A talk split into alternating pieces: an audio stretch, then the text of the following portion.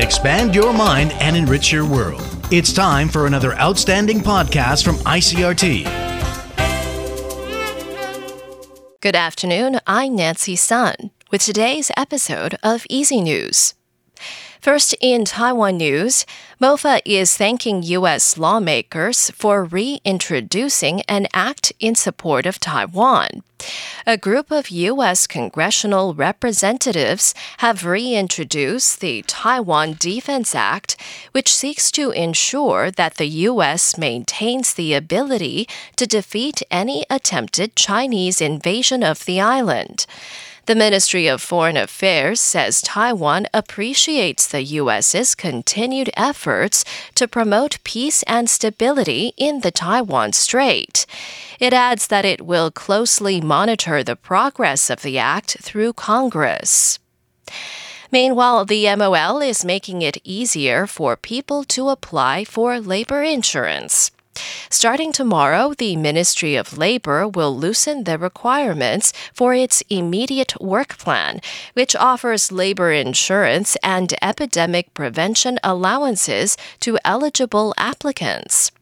The MOL says applicants must be 15 years or older, with records of labor insurance from the past year from their application date, and will then qualify for unlimited insurance. Foreigners who are married to a Taiwanese national and in possession of a residency card and work permit can also apply. The plan will be extended to June 30th of next year with an overall limit of 960 hours per person and 80 hours per month. Previous applicants can apply again for any remaining hours, and people who are already working can still apply for previously accumulated hours. And if the work involves high risk of exposure to COVID 19, additional monthly allowances of up to 2,000 NT can be provided, calculated for up to 80 working hours per month. MOL officials are also asking the public to first apply online by mail or by fax, and if they are unable to do so, to call their nearest public employment service agency to make an appointment. With Taiwan in a soft lockdown, digital tourism has shot up. Travel agency Klook says since the lockdown began in May, weekly requests for information on digital tourism has quintupled. Klook says the most popular digital destinations are Paris, the Omotesando Boulevard in Tokyo, the capital of Bhutan, Hong Kong's Tsim Sha Tsui district, and the Buddhist Erawan Shrine in Bangkok. Meanwhile, in international news from the U.S., the bipartisan infrastructure group swells to 20 senators.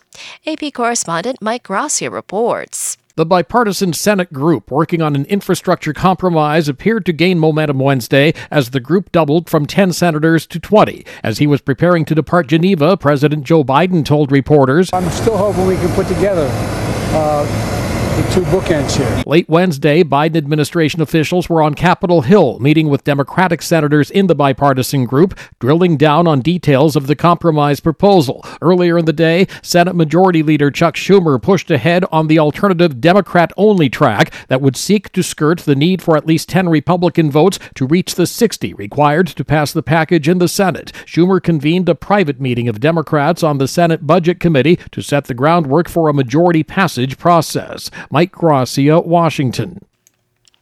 And Japan is set to announce the easing of a coronavirus state of emergency in Tokyo and six other areas this weekend, with new daily cases falling just as the country begins making final preparations for the Olympics in just over a month.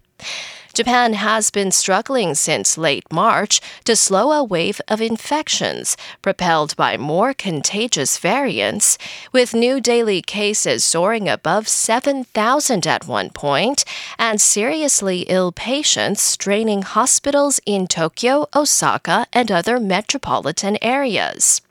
New cases have since subsided, and Prime Minister Yoshihide Suga is expected to downgrade the emergency when it expires on Sunday.